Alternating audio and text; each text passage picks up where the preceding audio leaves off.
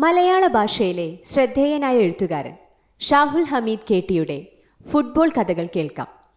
ചിന്ത പബ്ലിക്കേഷൻസ് പ്രസിദ്ധീകരിച്ച പ്രണയവും ഫുട്ബോളും എന്ന കഥാസമാഹാരത്തിൽ നിന്നാണ് ഈ കഥ. കഥ കളിയും ജീവിതവും. വലയ്ക്കുള്ളിൽ ഗോളി ആക്രോശത്തോടെ ഓടി നടക്കും.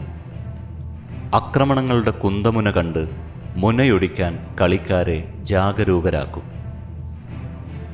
മുന്നേറ്റങ്ങൾ സുഗമമാക്കാൻ കുറുക്കുവഴിയിലേക്ക് പന്ത് നീട്ടിയടിച്ചു കൊടുക്കും.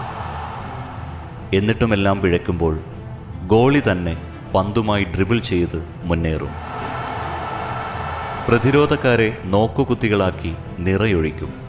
ഫ്രീ കിക്കുകൾക്കായി ചാട്ടുളിക്കണ്ണുമായി വന്ന് എതിരാളികൾക്ക് മുകളിലൂടെ ഇല വീഴും പോലെ പന്തിനെ വലക്കുള്ളിലേക്ക് ഇറക്കും കോർണർ കിക്കെടുക്കാൻ ആർത്തിയോടെ ഓടിയണഞ്ഞ് ബനാന കിക്കിലൂടെ പോസ്റ്റിനുള്ളിലേക്ക് പന്തിനെ ചരിച്ചിറക്കും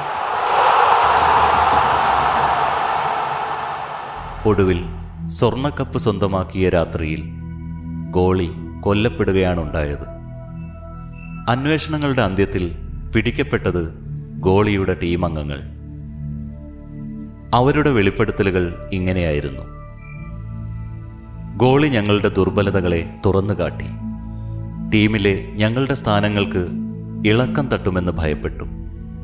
ഞങ്ങളെ ജനങ്ങൾക്കിടയിൽ നിഷ്പ്രഭരാക്കി. ഞങ്ങളെ